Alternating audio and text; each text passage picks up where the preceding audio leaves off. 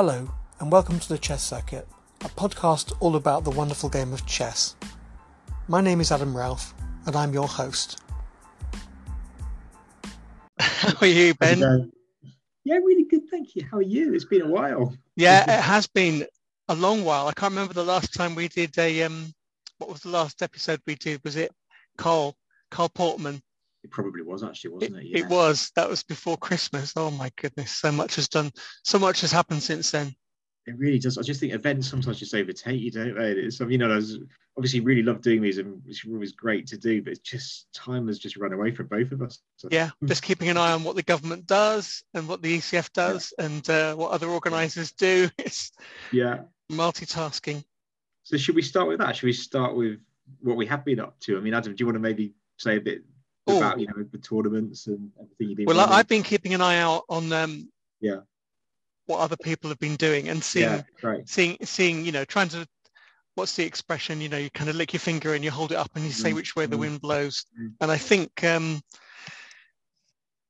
hopefully i'm not tempting fate but i'm doing a london league blitz this thursday the 24th and i think that might be the last event that i do for a while that has restrictions so you know that they're being quite strict they're saying everybody has to wear a mask um, but officially from that date, I believe um, all the, the official restrictions for events indoors have been dropped. So um, mm-hmm. my, my general advice has, has changed to um, we recommend that you wear masks if you're playing in an event, mm. but we're not obliging anyone to wear a mask. And to be honest, um, that seems to be the default position for most people anyway, those those people who've decided that it's too risky to go and play chess or to travel on public transport or to attend big events, I think they're staying away anyway. Yeah. But there's an awful lot of demand. I mean, I, I realize looking at other people who are having record attendances mm-hmm. and record sign-ups um, for events which are taking place um, way ahead in the future, that I realize that there's there's this pent-up demand. So we've got um, you know, after a gap of two years, we're doing we're doing Southend again at Easter, and um, you know we've had we've had about 50 sign-ups already, and that that does say something. And I know Norman went, not not to not to uh, be too parochial about it. It's not all about London events, but mm. Norman, who does an event in Docklands, he saw a record entry of about 45 players mm. for his tournament the other day, and I think there there definitely is demand. So me looking ahead, what I what I've done is I've planned out quite a busy schedule, but mm. you always have to keep a weather eye out just in case um, a new variant comes along and you have to change quickly. You know. How about yeah. you? What have you been doing? Yeah, well, mainly writing actually. So I'm, I'm working on a new book. Um, it's, it's very funny actually. So the story goes a publisher actually approached me ages ago, around the time that Queen's Gambit came out, and they're not yeah. a chess publisher. Mm. they see Queen's Gambit, and this is great. This is what we'd hope that it would get other people interested in the game when we talk. Yeah, absolutely. It. Yeah, they asked me to do um to write a book, which is essentially looking at some histories of the great players, looking at some famous matches. We're looking at quite a few games, but not in. It's not a super analytical book. It's more. It's more of an introductory book for people who you know maybe you know maybe actually outside the chess world. It's got a lot of photos in it. Um, but it was very funny because they, they, they talked to me about this ages and ages ago, and then um, they said, you know, we, we're not going to know for a while whether or not we want to go ahead. So you know what it's like. I sort of waited and waited, and I didn't. Um, yeah. And in the end, I sort of assumed, okay, fair enough. They decided they don't want to do it. But yeah. I just dropped them a, I dropped them a courtesy email um, and just say, well, yeah, fair enough. So I dropped, dropped this email and said, Ben, Ben, yes, we really do want the book. We really want it. I was like, oh my goodness, that's great. That's said, good. The only problem is we need it now. I was like, oh my goodness, what do you mean? What do you mean you need it? Publishers always say that. I think publishers always say that because they know what writers are like. You know, if if you give if you give writers enough um, leeway, yeah. they'll they'll just put it off. They'll procrastinate. I mean, you know what it's like. I think that's right. And we, and we sort of negotiated. So originally they wanted the book by the end of January, which I said was impossible absolutely impossible. And then I got them to the end of March. And amazingly, you know, we're not we're not quite done, but we are we will we will meet that deadline. It has practically killed me, Adam. I've been so, so my, my routine is I get up literally every day at about I don't know quarter quarter to six and start working start working at six and try and do Yeah. about two or three hours before work and then in the evening do some more. I do that seven days a week. But what it does show, you know, message really really out there who wants to write. If you do Yeah. that, you could create you could create a book quite quickly. I think it's, it's, Hold on, let, let, let's put this in context. Un, Yeah. Unlike me, you have a real job and a family to deal with. apart from having to, lots of real jobs, Adam. Lots apart jobs. from trying to write a- a book on, on demand, you've got all these other commitments. I don't know how you, you do it. I mean, what kind of books do they normally publish? You don't have to tell me what the publisher is, but yeah, I mean, I mean, normally, normally they do sort of quite arty, photographic type books, you know, Right. of different subjects and stuff. But but it's interesting because I've said to them, you know, whilst their audience may be mainly outside the chess world, it has to be credible. It has to, it has to be right. Yeah. it has to Work and, and things like you know, I mean, you know. better than I do, you know, When you're doing anything like this, getting your diagrams right is a bit of a faff, and you need to check. and then you- absolutely. I get the impression that this could be a really beautiful coffee table book, but it's still going to need to be reviewed by chess players. Exactly. And you know what? They, they can be a very um, Uh-huh. unforgiving bunch. I, absolutely, I'm sure that they would be. I could think. I won't name them, but I think we could both think of one or two who would probably Oh, yeah. delighted to say that it was. You know, I think, I think, I think we've got there. I think, I think what it's meant for me is these is partly probably why why on my side I haven't been able to do as many chess circuits um, stuff with you. It's just Yeah. I've got, as you know, I've got one of my kids plays football very seriously, so we do a lot of driving. And I've had a new boss as well, a new boss at work who Right. he's very, very nice, but he's extremely energetic and has lots of ideas. And again, so it's just been um, But does he play chess? This is the only important thing. he doesn't play chess, so that's Oh. That's But he might appreciate the fact that you do and you bring a strategic overview to the whole thing. Yeah, I, I hope so. I hope so. So it's been, so it's been a real, yeah. It sounds like for both of us a real, a real juggling act. I'm really looking I'm really looking forward to it. I mean, I've had a few other distractions. Like I finally I finally got COVID. I mean, I did almost mm-hmm. everything I could possibly have done to catch it uh, over one weekend. You know, I went to Yeah. I went to Edinburgh. Not nothing to do with chess. I just went to mm. Edinburgh with a friend, mm. And um, I think the flight was just a, a bridge too far. So I so I got COVID, and it wasn't serious, but you know it takes time. But luckily it was Christmas, and you know it, you could basically just sit back and um, uh, t- take some time out. And um, there were some other things going on as well in the background. So. Uh, I, I took, as you probably read, I cancelled all my events for January. Yes. And there were a couple of reasons for doing that. One was Mm. I didn't think anybody would be in the mood to play. Mm. And the other, because I think people were just in an uncertain frame of mind and um, couldn't second guess what was going to happen yeah. um, with the regulations.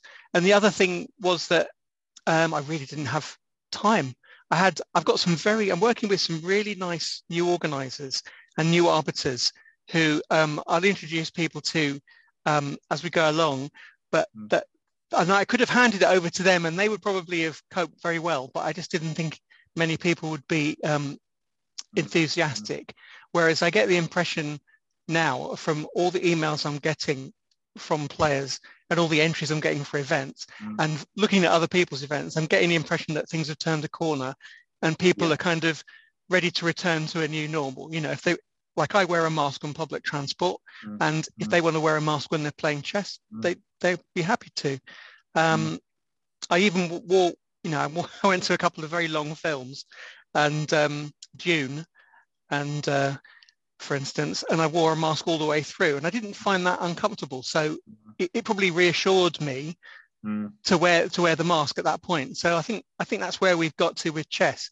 I Mm. think in a in a room full of players, um, anecdotally I've observed maybe 30% are wearing masks. Yeah, that's right. You know.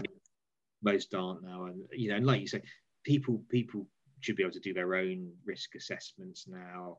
You know, everybody's had the opportunity to, have three jabs. Who who wants to take that up? A lot of people, you know, like like yourself, of course. Now you've had it, that gives you extra added immunity for the future as well. So it's Yeah, exactly. We'd rather be we'd rather be in a world where COVID didn't exist, but you know, there's there, there are risks in everything. Unfortunately, that's not to make light of it, but it's just the nature of it. You know, you get in your car to go to a tournament, you are taking a risk. You know, Yeah, we have to work. We have to work with it. And talking about playing playing over the board chess, have you actually played any over the board chess recently? so oh my goodness, Adam, so well. sorry to bring that. Sorry to bring that up. Well, it's an inter- It's an interesting question actually because um, yes, I have. So I've been playing um playing some league chess, and okay, I'll tell you I'll tell you a story, and then let's talk about this. So in the yeah. week, playing um playing in the league, we were in a cup match against a team from a weaker division. We massively outrated them. I'm 400 points higher than my junior opponent. um, complete hiding to nothing. And I got, it's not just that I lost, she completely destroyed me. I was sat there in agony for most of the game. She used very little time. I was completely obliterated. And of course, all my colleagues are obviously standing around, you know, watching this disaster unfold. It's all been written up. Um, you know, and it's like it's interesting, isn't it? Because I think all credit, all credit to her. You know, I mean, she played. It's not that I made a terrible mistake, or it's not that I was swindled. She absolutely, she, she completely, she completely outplayed me. But it's yeah. just when you sort of think, you know, as a chess player, I mean, you you must have been in a situation loads of times. You know, when you have a bad defeat or an embarrassing defeat, how you know how would you how do you personally cope with that how do how do you deal with the emotions and so on oh, well i i mean you know i can i can remember all my embarrassing defeats yeah. quite you know it's quite visceral you know you know i would wake up yeah. for weeks afterwards thinking oh i should have mm. played such and such yeah, you know like leaving a queen en prise or you know missing a win in a crucial position that kind of thing and it does play on your mind but i think the, the only way to deal with it is to accept it gracefully and congratulate your opponent and and move on and try and try and work out what it was that went wrong. Um, so if it isn't something on the board, I mean, I played my first league game for two years and my only game for two years over the board the other day. I was playing for Boreham Wood mm-hmm. and mm-hmm. I outranked my opponent and I expected to beat him, but I was so desperate not to lose my first mm. over the board game that I missed a win. And, I, and as soon as I saw a line that ended in a perpetual check for him, mm. I, I kind of almost went for it because I, I could be guaranteed that I would at worst draw. Yeah, draw, and I yeah. might sneak, I might sneak a yeah. win in, you know, but he was too good to fall for any of my uh, tricks. So I think there, there was a bit of that. Um, but I, I don't know. The only way to the only way to deal with a defeat is to is like anything in life is to to get back on the horse, as they say, and you know play more play more chess. And uh, I have yet to do that. So I'm yeah do do as I say, not as I do. No, Get back on the horse. Play lots of chess. I think the thing is as well is like something like I think I, I, don't know if you know Andy Baruch, but he's a he's a he's a he's a Kenilworth player, and he was saying that you know it's very easy to almost like you can't you know you've got to absolutely care about the game when you're playing it, but it's not your whole sense of self worth. Do you know what I mean? It, it, it is a game. And actually, you know, one game isn't a, a verdict on your entire chess career. Like you don't, you know, I, I don't know. I think Adam, I sort of have this slightly melodramatic side, and it's like, you know, you know, it's easy for me to think, oh my goodness, maybe, maybe I can't, maybe I actually can't play at all. And I think, like, you know, as chess players, maybe we all have a little bit of imposter syndrome, a bit. You know, you kind of like want to. You know, so, so it's kind of um. Yeah, I think we all feel a bit like that. You know, yeah. it, it is it is more important than anything else at the point where you're playing it, and um, it's only in hindsight that you kind of put it in context like a lot like a lot of events that that aggravate me i, I in hindsight i'll i'll look at it and go i don't know what i was worried about you know what was what was what was the point you know oh, totally totally totally. Most of the things you worry about in life you shouldn't you, you know you look back and, you know. But it's but it's interesting actually. It's funny because like one of my worst ever defeats and it was one that still i could still wake up and think about. I guarantee I am the only person in the world who ever who ever thinks to that moment. You know, nobody else, you know, in the nicest possible way, ever cares as much about our personal chances as, as we as as we as the individual players will do, and maybe maybe that's to bear in mind. So um, I was interested that the, your opponent was um, was a girl because I've noticed that my I'll tell you the truth that my tournament, even with some financial help mm. from the ECF, who who gave me some money mm. to um, to kind of promote female mm. participation. I'm, I'm always grateful to get 5% mm. uh, female participants. And interestingly, I've noticed over the last few events that the number has definitely been going up. Um, some of it is to do with there's a, a group of players, um, an organization called She Plays to Win, run by Lorin yes. Costa. Yes, and yes, yes, he's been bringing groups of girls, re- you know, really varied abilities, you know, some really strong kids to some kids who, who've, you know, maybe just started out in tournament chess. Yeah. and he's Yeah. been bringing them as a group to Yeah. to my events, and Mm. you know that that has been a re- everyone has said how nice that is, how how Mm. nice it is to see so many, you know, um, young that young kids all wearing the same kind of she plays to win uh, uniform, all come into play, and then he he does some coaching in the in the kind of back room in between rounds, and I think that has definitely impressed me. How good some of these kids are. No, I'm not surprised.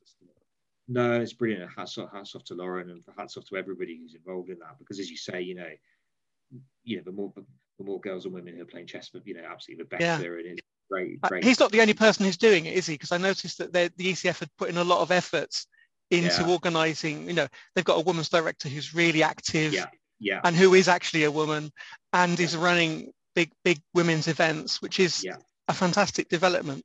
no, that's absolutely right. And Paul Lamb, you know, Paul Lamb again. Lots of Coventry, Coventry Academy juniors are very, you know, Yeah, very good players there and stuff. But, I see them on Facebook quite. A, there's a lot of um, junior clubs on Facebook who are and, and, and never they never stopped playing chess. They were playing chess online, Yeah. you know, during the pandemic, um, while the, the rest of us kind of tried it and maybe kind of drifted away. You know, the juniors really embraced it, Yeah. and and now now that they can go and play tournament chess, they're unstoppable. So I'm seeing quite a lot of um, um, young kids coming and beating up adults. I mean, I, I did a tournament the other day um, at um, Muswell Hill in a place called the Clissold Arms, which is a really lovely pub. And it being half term, lots of kids came along, and there was one Yeah. kid who's who had brought his own booster cushion decorated with dinosaurs.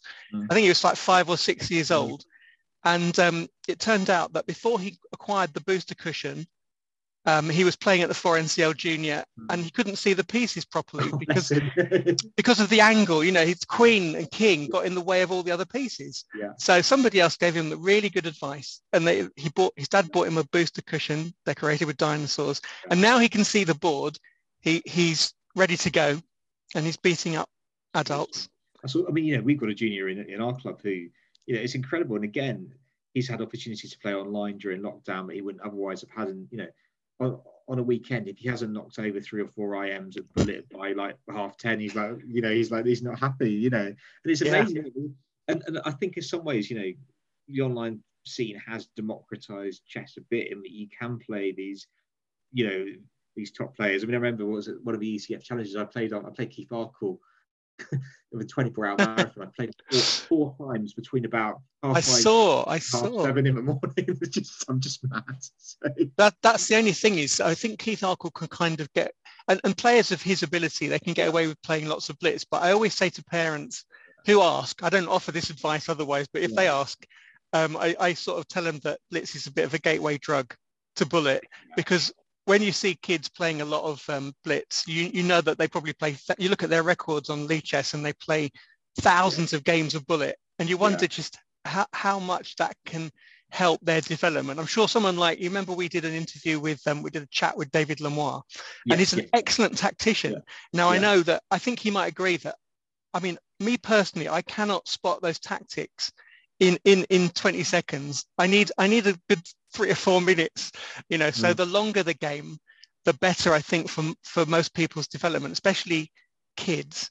And that's one of the things we kind of lack actually in Oh, London, completely. especially because of the cost of venues. So completely. I mean, bullet is completely. bullet is so addictive.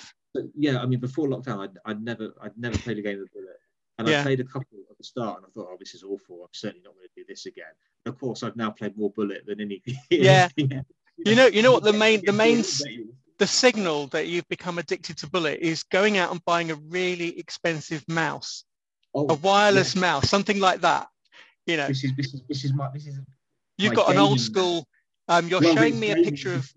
It's a gamer's So- mouse, Yeah, but it is So pretty it's- old school. It's got a wire on it, and it's true. It you has got a wire on it. It has got a wire on it. it's not an odd shape. You know, I've seen some very Yeah. really weird ones, but when you get used to them, they're supposed to be, uh, you know, ergonomically. You know, they'll give you that Yeah. little advantage when you're playing somebody who's just not Yeah. fast enough. No, exactly. And sometimes the reflexes, I don't know how. No, I don't think I don't think you could improve your um, chess by playing lots of bullet, but it, it's great fun. No. No, exactly, exactly. And one question on your, on your tournaments, Adam, when you say no restrictions, does that mean people will be allowed to spectate again? Because that's one of the things I've noticed at congresses where I've been to a couple where basically you've mm. had to leave a room when your game ends. And I felt, you know, fair enough. If that's been the rules we've had to follow, fair enough. That's what we've had to do. But a big part of congress is being in a group, watching other games and stuff. Yeah. And, well, well, strictly speaking, the FIDE regulations have already taken care of that issue because mm. once you stop playing the game, you become a spectator. And mm. in, in official FIDE events, normally you don't you don't allow spectators in the playing oh, area. Really? Now, right. nobody really enforces that because mm. because we realize that you know people want to follow the games of their teammates or their competitors, their rivals, mm. their friends. So what I say mm. to people is, you know, if I if I see that there's a crowd around a board, I encourage arbiters to to kind of move people back because mm. I have had this experience. I mean, you know, you know when there's um, an accident and people crowd around the accident, what the advice is, pull the crowd away because it sucks all the air out of the mm. situation. You know, it stops the person breathing. It makes them feel you know, in, intimidated. And yeah. somebody actually said to me the other day they were playing in a tournament, and uh, they said I haven't played over the board chess for for two years, and suddenly I found this crowd of people all you know standing right next to me, you know, almost almost on the board while I was trying to mm. figure out this complicated position. And mm. I, I, I realized that it's probably it's going to be that like that for a while. We're going to have to encourage people to sort of step away from the board and give them something else to do. You know, it helps if there's like the 4NCL has the advantage that they have more space. They're in a lovely location. You can go for a walk. You can you can read books at the bookstall. Um, go go for a drink in the bar. You know, th- these sort of things are good distractions. So I'm trying to inform my players of like the local where the local park is, um, where the local cafe is, places where they can go and just stretch their legs. Um, encourage them. You know, it's actually quite healthy for them to do that between games. You know, rather than just watch more games. You know. Yeah, that's, that's fair. That's about sounds fair. But what do we do when we finish playing a game of chess? We play more chess. So you know, it's it's quite hard to persuade some players, yeah. you know, to do that. So um, yeah, the short answer is uh, I agree with you. You know, we have to we have to kind of move people away from the board and encourage them to yeah not to crowd.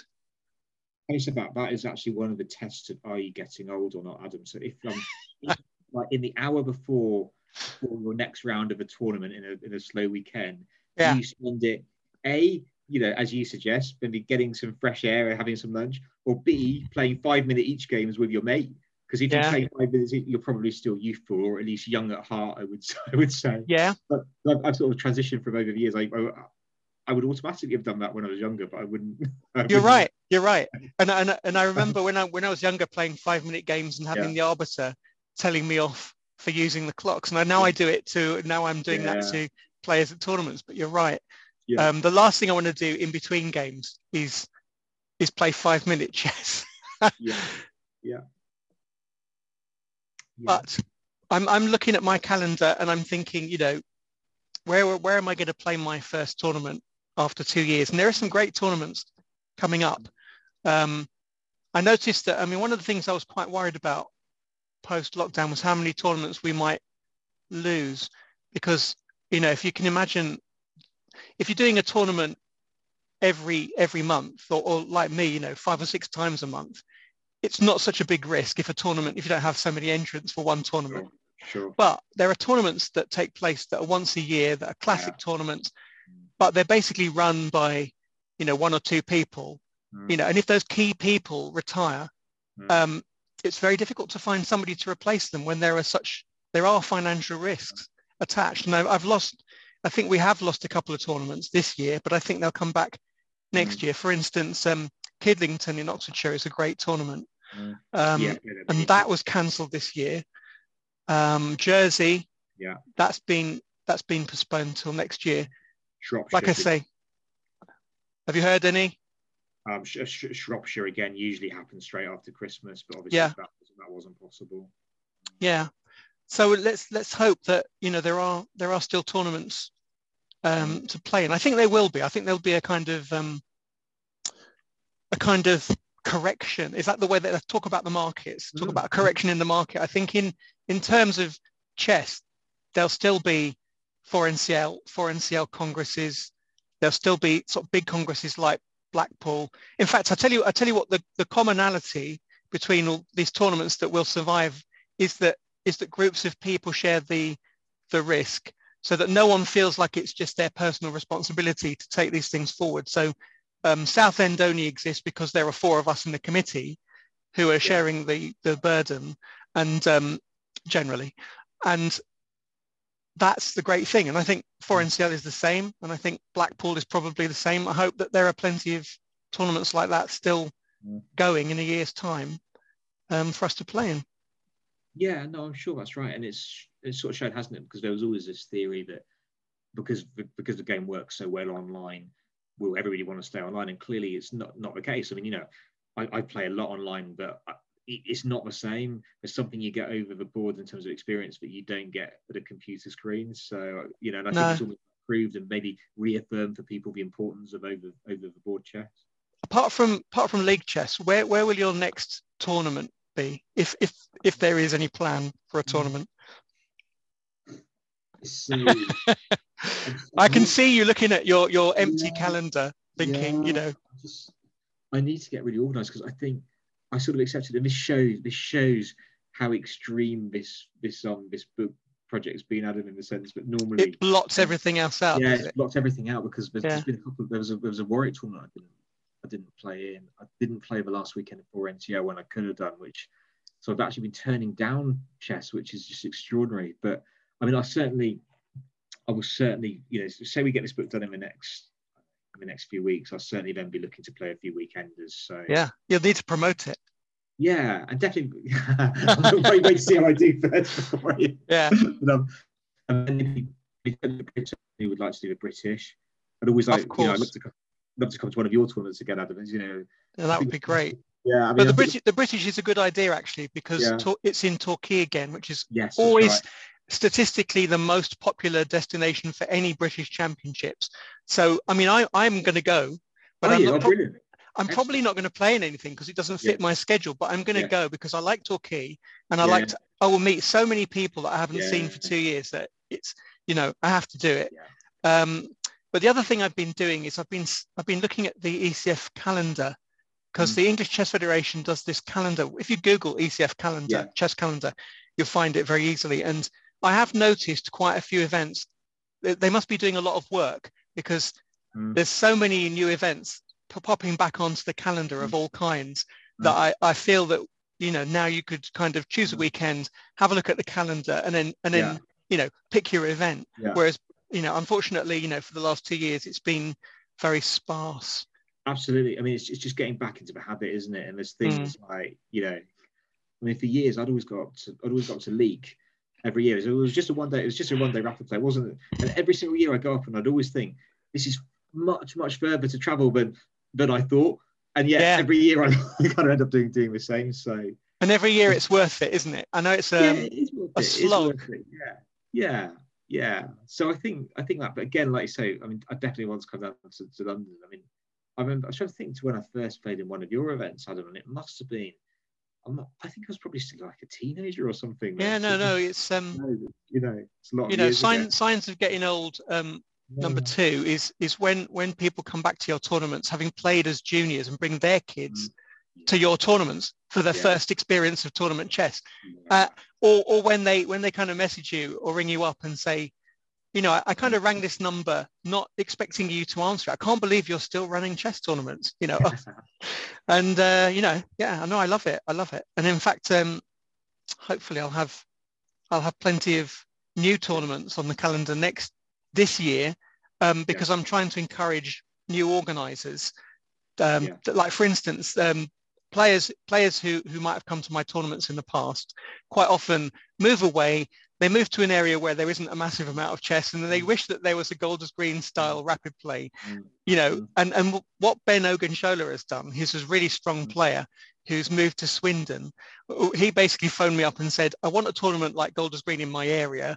You know, I'll, I'll basically back it if you'll come and run it. Because obviously, you know, there's, there's, there isn't that kind of chess yeah. in the area and nobody yeah. wants to, to sort of start a tournament. Um, but yeah. if you'll if you'll kick it off, and so we're doing one on the 5th of March. And it's already got, I mean, no, normally when I see the entries coming in, I tend to know most of the names. And what's, what's marked this out is, is the fact that I don't know like three quarters of the people who are playing, and that is great. So it's a whole new area for me, and you know I'm quite happy to give it give it a go. And uh, thanks to Ben, you know it'll happen on the 5th of March. And there are other people, you know, like Hammersmith is having a um, might be a centenary. It's certainly a, a significant date in the club's history. At the beginning of June, they're having a um, a weekend tournament in London. It's not just any old weekend tournament. There's lots of plans in the pipeline.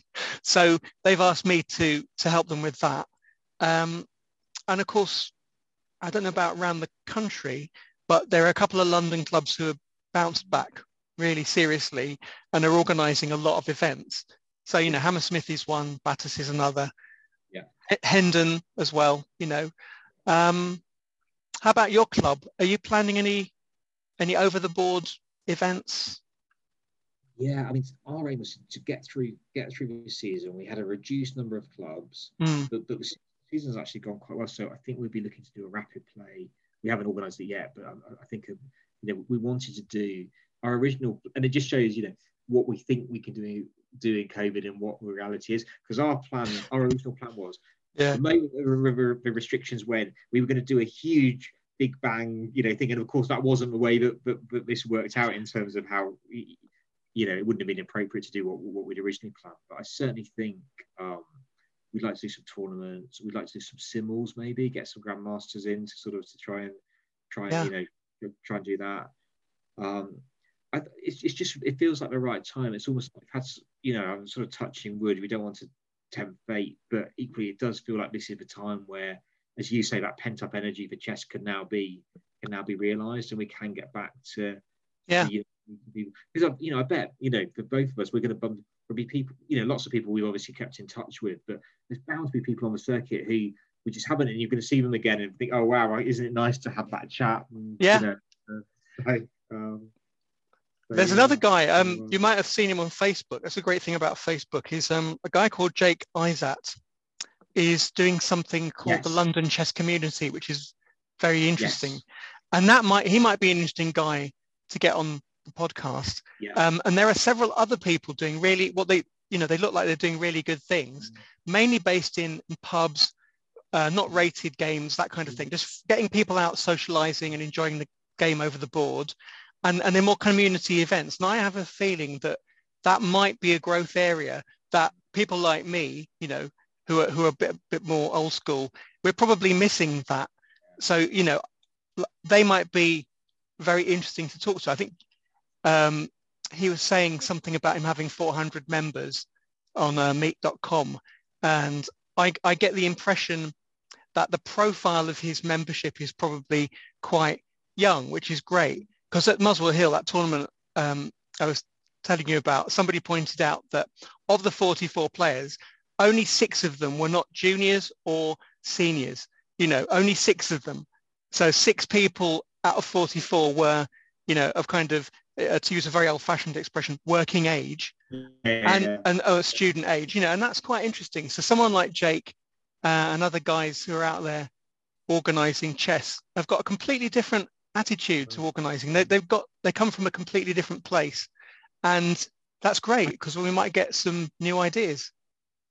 Yeah, I think that's right. And I've, I've been in touch with him a little bit as well. And uh, he's not the only one. And, and as you say, I was talking to, to, to one of these new organisers actually a couple of years ago, and they were saying you've got to understand that for most people, it's not all about winning and losing and having an intensely competitive experience. And uh, you know, I'll be honest with you, the first time somebody said this to me, I was like, well, it is for me, you know, and you know, and then actually I thought Yeah. about it. Actually, and then a actually that's not right for me because for me, you know, the whole community friendship thing from chess is a big is a big part of my life and matters a lot, a lot Of to me. So, a, a, my perceptions about myself were wrong, but also just this idea that actually, you know, making chess more welcoming so that you know you can come along, you can actually build some relationships, you can feel that a bit of a community sense, and actually, hey, you know what? If you're not the strongest of, of players, then it it's not the end of the world. There's still a place for you, and you can still fit in and still be part of it. And Completely agree. I completely Yeah. agree. And Yeah. um, the other guy, I've just remembered his name actually, Nick Templar, who's doing something. I think Mhm. it's in Greenwich, Greenwich Peninsula Chess. So um, Mm. again, this is London. I mean, if anybody else out there is is listening and have got examples of Mm. something similar in their area, give you know email yeah. me and just look up chessengland.com and message me and tell me about it because I don't want it to just be about London events. But Nick seems to be, I mean, he's a bodybuilder, I think, or a personal trainer because he's the most unlikely looking chess player you, would see. Mm-hmm. But he's organizing these fantastic sort of outdoor events around the Greenwich Peninsula. Um, mm-hmm. And they look, they look really good. And I, I would love to go along to one of these events at some point. And they're just friendly games you know, with digital clocks, really nice pieces. You know, they've obviously spent a lot of time thinking about it. Um, and I and I think you know, all, chess is good. Um, you know, because eventually people want to come and play in a, a formal tournament, the sort of thing that I do. So you know, I, I'm always very glad to see more people playing chess. Mm. Mm. And um, these guys in Ilkley, I noticed that that, these guys have basically gone stratospheric. I mean, Tim Tim Wall is mm. organising a lot of events, uh, mm. generally, um, very good events in um, Northumbria, but he's doing he's doing some really good quality events in. Do you remember we interviewed them yes, for the right, podcast? Right. They're they're doing a massive sort of series of events at their at their club in Ilkley and mm. getting lots of press coverage as a result. And I mm. just think this is a this is a great time to be a player or an organizer or a writer you know? Yeah completely. And, and what we're seeing as well is you know these these, these people are very good at making those you know using new new new sort of media technology but also frankly traditional media as well and actually raising the profile and actually just looking outwards in a way that you know that's right. only be beneficial. Um, yeah i think it was andrew wainwright and matthew webb that's right. Yeah, it's great. Right. It was, yeah, it was really, it was a really interesting conversation. I, I remember it well. Yeah. Very much, and I think I think mm. um, we might have a catch up with them at some point. But I think they they obviously have, have really taken off, and I'm I'm very glad to hear about mm. that because uh, we need we need more chess around the country. Um, I'm I'm considering doing some tournaments outside of England mm. um, because well I've, I've been asked to to to think about doing some tournaments in Scotland. Oh, um, and I know I know I go to Scotland quite often, and Edinburgh in particular, and mm. it struck me over the over the last two years before lockdown that we had a lot of players from Scotland coming to play in my tournaments, mm. FIDE rated standard mm. tournaments, and I would ask them, you know, why why have you travelled so far to play in this little tournament in in Hampstead? And this because we don't have anything like this at home. And, and then I, I, didn't think anything of it. And then the Americans started telling me the same thing. And I thought, this is crazy. You know, sure, surely they've got tournament. And I, I looked into it and no, they don't. So the tournaments that we're doing, the kind of five or six round standard international tournament for players under 2200, they, they are really popular because mm. people want to get a FIDE rating. So I'm thinking of doing something in Edinburgh and I'm I'm going to write to the Scottish Chess Federation and see how they feel about that. I have done mm. one before. Um, I've done a done tournaments all around the country, but that mm. that might be coming maybe next year. That'd be awesome. No, that's a brilliant idea, Adam. Yeah, I'm sure you make a really big success of it. And again, as you say, it then builds, you know, draws more people in, it gives more people roots. And like you say, maybe you doing that, you might hook up with somebody who you can then help to sort of to do further. Exactly.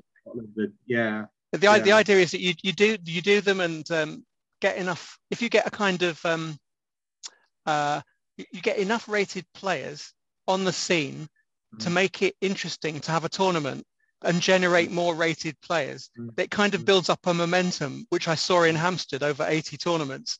You know, we did 80 tournaments. Um, and, and eventually, you know, from, from a beginning when maybe 20% were rated at the end, it was very mm. unusual for anybody to play in the tournament who didn't have a rating of some kind. Mm. So, mm. you know, it kind of built up that head of steam. And I think that could happen in, in Edinburgh as well if you if you kind of start it in the right way and involve people. Oh, that sounds fantastic. So it's definitely a lot a lot going on there. so there's a lot going on. yeah, I mean, I might not have time. I mean, one of, one of the things I'm guilty of um, is sometimes I have loads of ideas and just uh, don't have time to to execute them all. I'm not like you. I'm not able to sometimes, I'm not able to just sit down, shut everything else out and focus on one thing. That's my big problem. there's loads of honestly, you know, there's loads of stuff I'd like to do that I, I don't do, and you know, I think it, I think it's the same, isn't it, for, for everybody? Really, it's it, it is hard. Like life is just busy, and you know. Yeah. if you want something done, ask a busy busy oh, person. Oh, so you yeah, know, I think what would you have done if you hadn't had any of these distractions? Mm. Would you have been able to write this book, having no other distractions at all, and all the time in the world? Yeah. You know what? I'm sure I would have found other ways to put myself back under pressure. I'd have done other stuff as well. You know, I'm looking forward to it. When is when is it coming out? I think in October. So in October, I was quite a while to wait. That's good for Christmas. Yeah, yeah. I think that's I think that's a plan. It sounds like a good a good Christmas yeah, present. I think, I think hopefully, hopefully. So, so you know, hopefully I can sort of get on with some other other writing before before then again. Because I must admit there are some things I would have liked to have written, but that's been yeah. the hardest thing actually. A few articles I would have liked to have done that I haven't done because I've done, this. But, uh, well, yeah. I wish I wish you well with it. Thank you. Thank yeah. you. And what's the project after that? Have you got any writing projects planned? No. Any more articles? No. So, um, well, yes, actually, yes. So, so the next, so, so I did the one that came out this month on maps, music, and chess was in was in Chess magazine, looking at the relationship between you know musicians, mathematicians, and chess players. That was quite interesting. So we spoke to spoke to Jonathan, Jonathan Levitt, Grandmaster. Spoke to Andy Baruch, who's a good local player and a musician. I spoke to a neurologist, and it was really mm. based on you know, this Kasparov's idea that you know people who were brilliant at one of these things often had an aptitude for for at least one of the others. And it was quite interesting because what where you get to is there's lots of examples of people who were brilliant at one and, and, and extremely good good good good at the other, particularly you know musical chess players. Oh yeah. Like, you know your Philidors and uh, and so on. But um, but actually, you know, it was quite interesting. If you talking to, talking to this, this lady called Amy Amy Brand, who I know who's, who's a neurologist, and she said, you know, actually though, you only have to to find one chess player who's brilliant at chess but hopeless at the other two, and you prove that you know that the link is is, is not. Yeah, the scientific method. Yeah, you yeah. Just you've disproved yeah, it. completely, completely, completely. And, that, and it's very interesting. And, and, you know, her her take was, you know, again, we talked about IQ a little bit in a sense, but actually, you know, you know yes, we all know that Kasparov and Carlsen have got IQs of, you know, a zillion or whatever, but equally, I won't name him, but I know of at least one GM who probably regrets the IQ test he took because, you know, it's kind of like shattered shattered his his aura a little bit, I would say. But, um, Especially if you made it public. Yeah. Yeah, yeah, exactly. And just just for sense, actually, her take was that you know she thought it was perfectly possible for somebody you know you could be a brilliant chess player, but you know kind of entirely average um, maths music or you know. whatever else. And, you're being you are being you're being kind. I mean, we, we all we all know um, great great chess players who are completely hopeless at life. I think I think. I mean, I mean, I don't know. If, I don't know if it's a funny story or a sad story, really. But it's one of the things. Um, so Marshall, um, you know, the legendary, legendary Marshall. You know, mm. the only job he ever, had, the only conventional job he ever had in his life was um, in a department store, where his job was to show people from one side of a department store to the other, and he got fired because he couldn't. He just he couldn't do it. Bless him. And you just think, you know, that is amazing. Yeah. That is amazing. I wonder if anyone's ever done a, a study of um, chess players' spatial awareness, because one thing that I think we all have in common, we're not we're not maybe that intelligent in the sort of academic yeah. sense, but we've got quite good spatial awareness when it comes yeah. to chess. Yeah, but. I know chess players who veer from not being able to find their way to their own toilet to being able to, you can plonk them down in the middle of nowhere and they will find their way to the nearest whatever they want, you know, without even needing a map you know, complete opposites. So I wonder what's going yeah. on there. But um, I kind of fall somewhere in the middle. I've got worse as I've got older. But um, uh, yeah, I mean, my, my, my sense of direction is poor.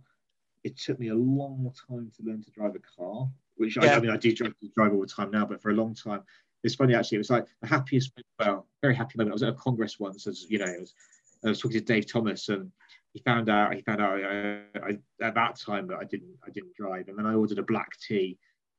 Ben, you really are a chess player through and through. and I thought, oh, this, is, good to know because apparently chess, chess, players don't normally take milk in their tea, which again I'm sure statistically is easily um, provable as being not always the case. Yeah. yeah, I, I failed my driving test twice, which um, but you know, I like to think I'm a safer driver as a result. And um, you know, and I always, I always believe that, like you know, in yeah. chess, you know, fail, failure is yeah. just you know a stepping stone on the path to to perfection. Yeah, yeah. but, there's, but there's you never get there.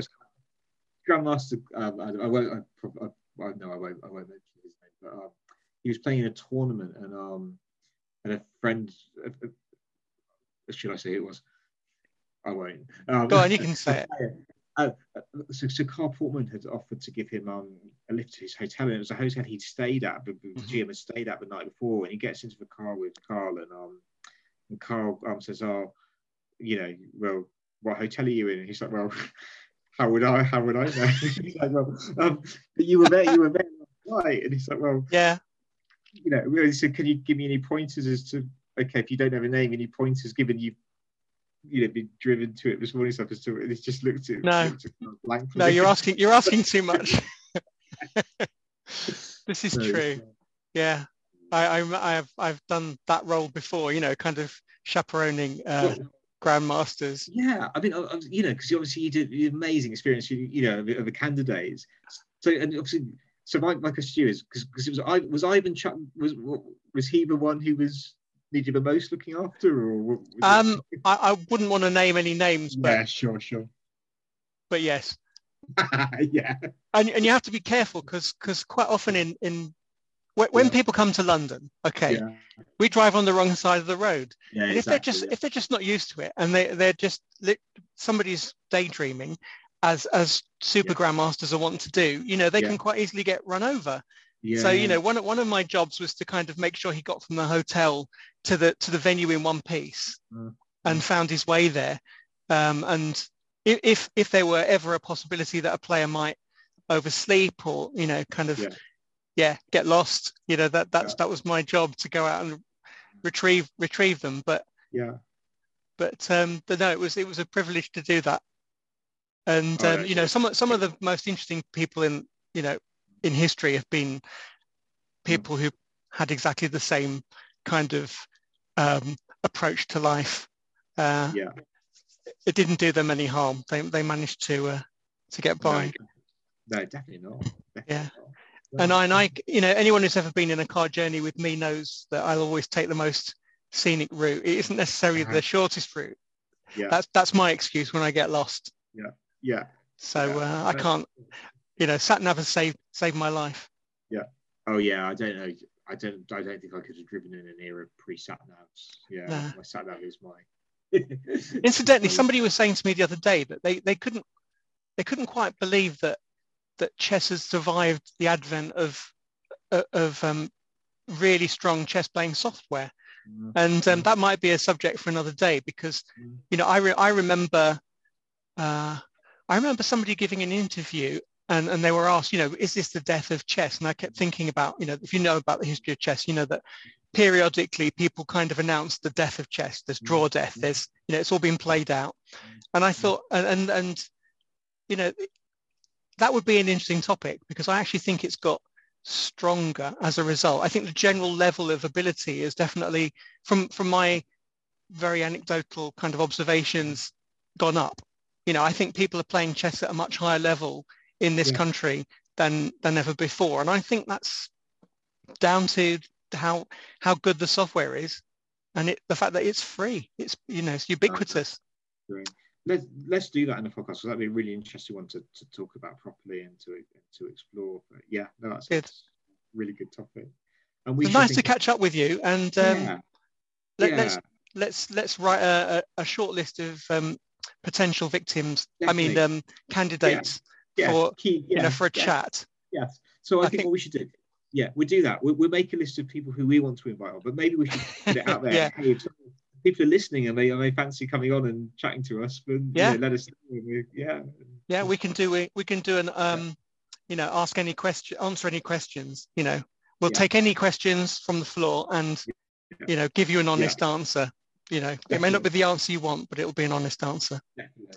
That'd be great. great yeah, like I said, it's so nice to talk, and hopefully we can get back into the habit of doing these again now. And yes, yeah, definitely.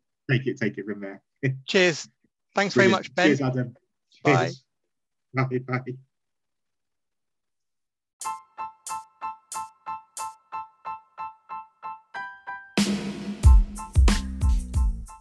Thanks for listening to my podcast. If you like this, why not sign up for my free newsletter?